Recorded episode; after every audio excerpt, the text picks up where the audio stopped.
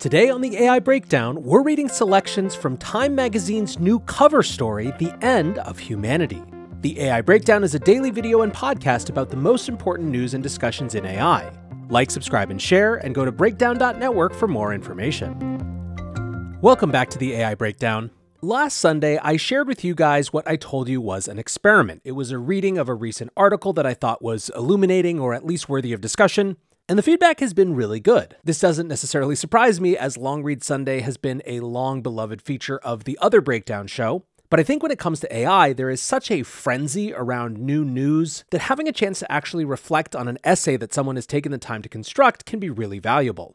Now, Time magazine has a forthcoming cover story called The End of Humanity, subtitle How Real is the Risk? And this, of course, captures the cultural moment we're in where people are really taking AI risks seriously in a way that we weren't just a couple months ago. So, for this week's reading, I'm going to actually read two selections from that issue of Time.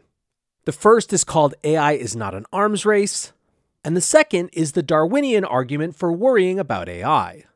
Now, for those of you hoping for the regular Saturday weekly recap, fear not, it will be coming tomorrow instead. The first selection, AI is Not an Arms Race, was written by Katja Grace. Grace is the lead researcher at AI Impacts, which is an AI safety project at the nonprofit Machine Intelligence Research Institute. Katja writes The window of what AI can't do seems to be contracting week by week. Machines can now write elegant prose and useful code, ace exams, conjure exquisite art, and predict how proteins will fold. Experts are scared.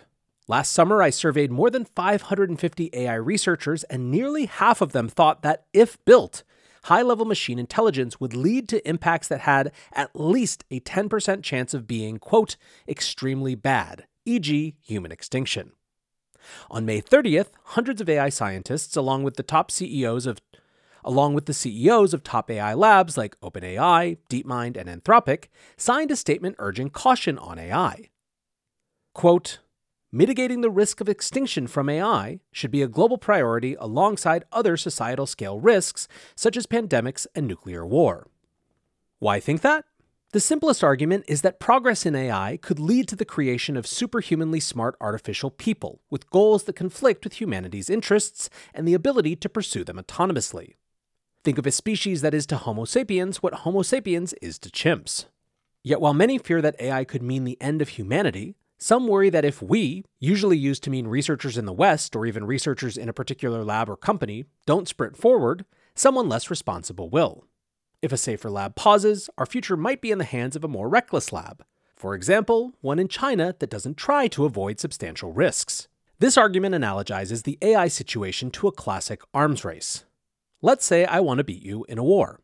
We both spend money to build more weapons, but without anyone gaining a relative advantage. In the end, we've spent a lot of money and gotten nowhere.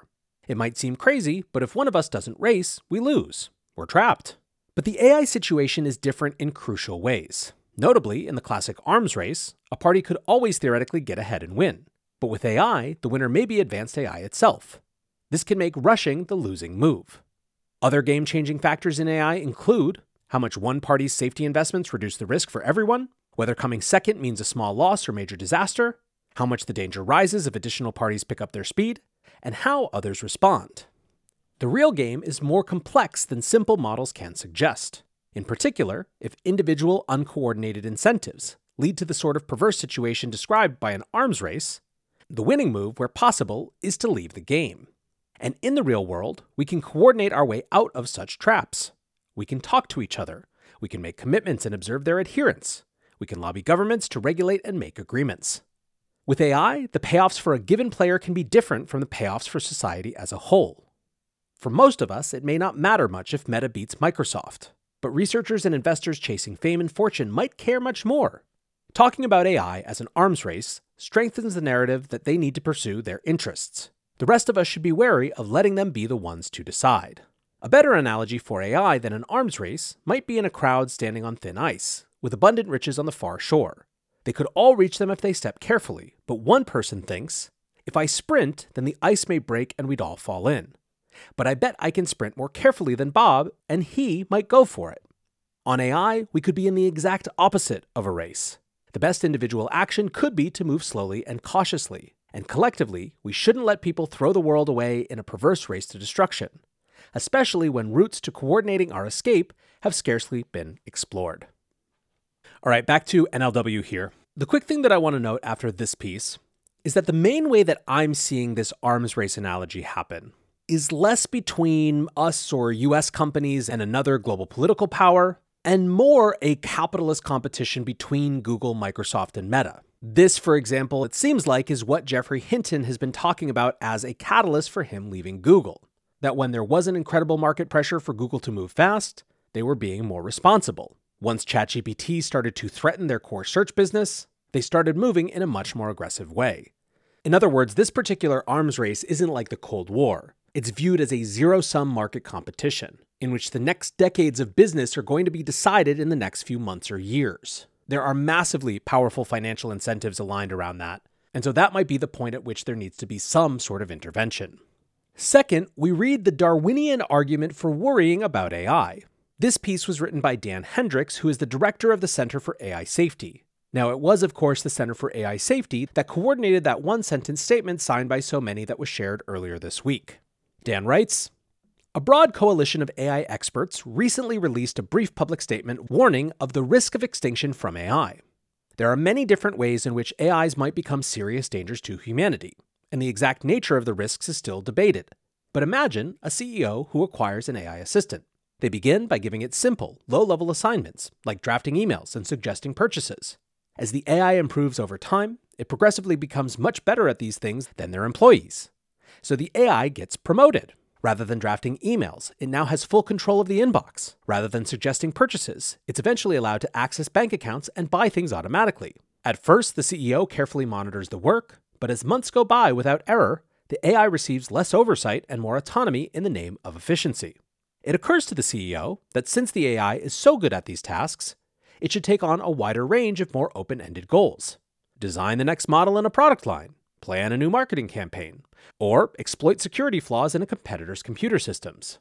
The CEO observes how businesses with more restricted use of AIs are falling behind and is further incentivized to hand over more power to the AI with less oversight. Companies that resist these trends don't stand a chance. Eventually, even the CEO's role is largely nominal. The economy is run by autonomous AI corporations, and humanity realizes too late that we've lost control. These same competitive dynamics will apply not just to companies but also to nations.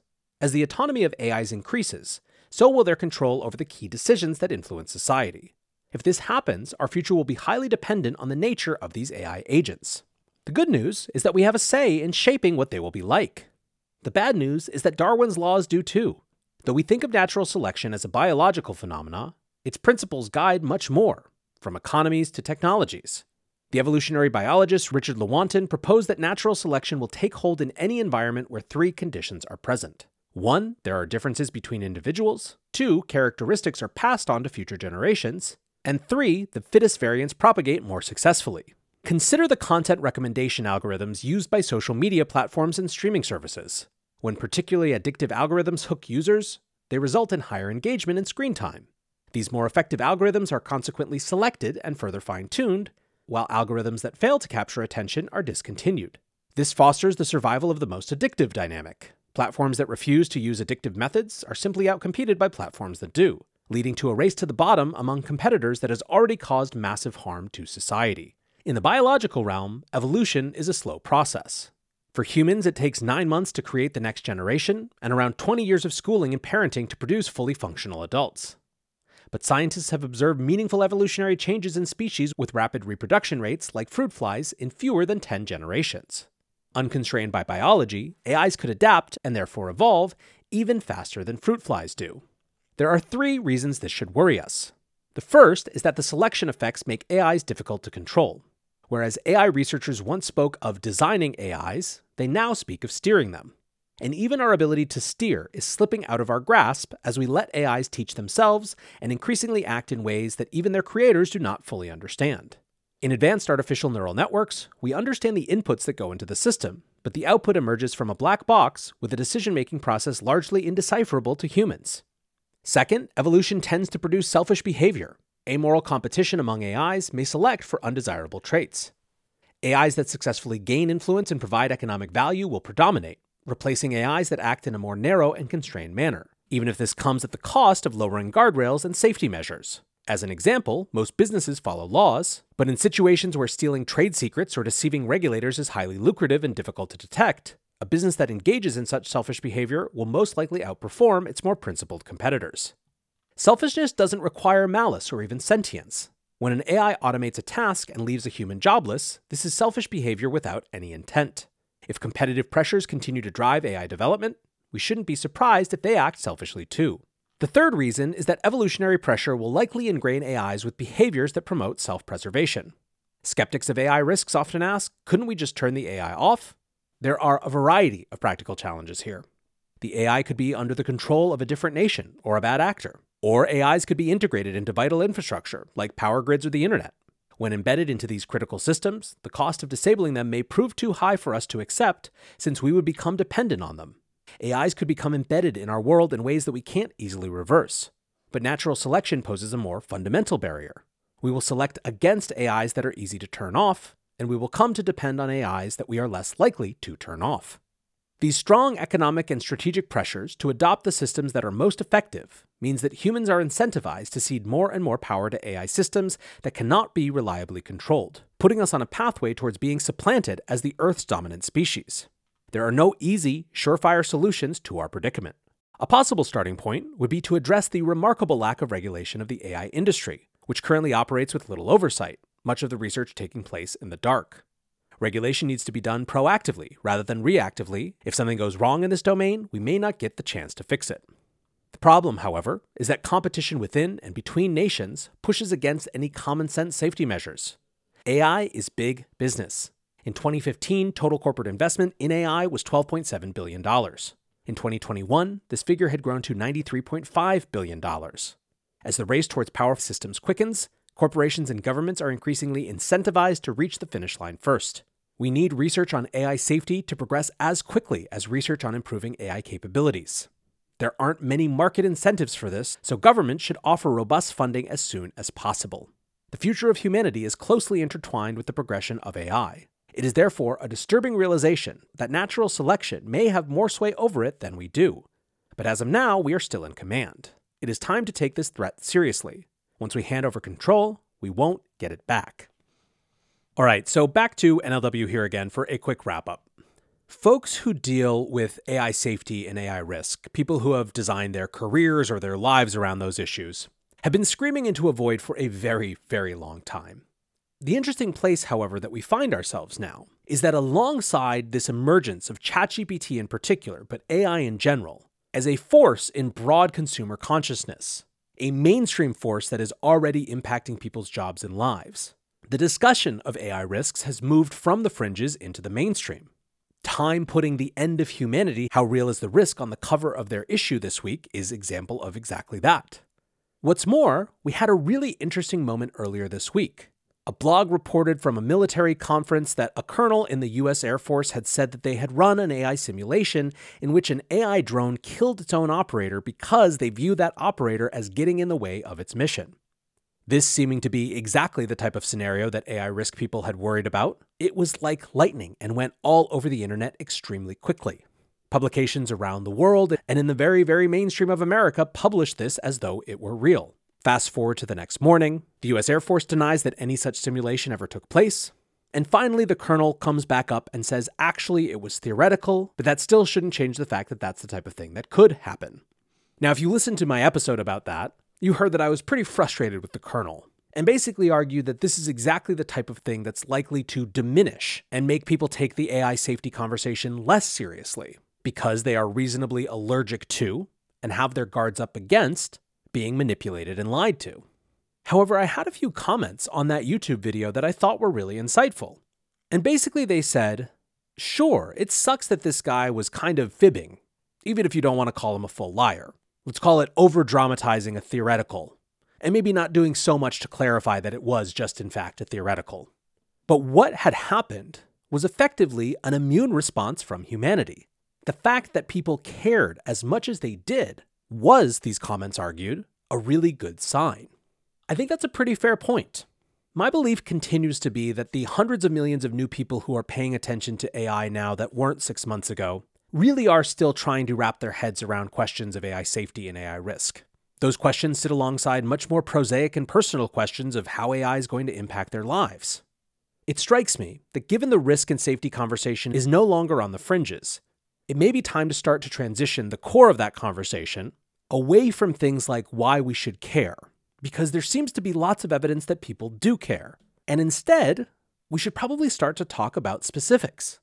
You see this happening a little bit already. People weren't keen on the idea that open source researchers would have to get licenses for their projects in a way that could just reinforce regulatory capture for big companies like Meta and OpenAI and Microsoft. But maybe they had less of a problem with the idea that things above the power level of GPT 4 had to go through some sort of licensing process.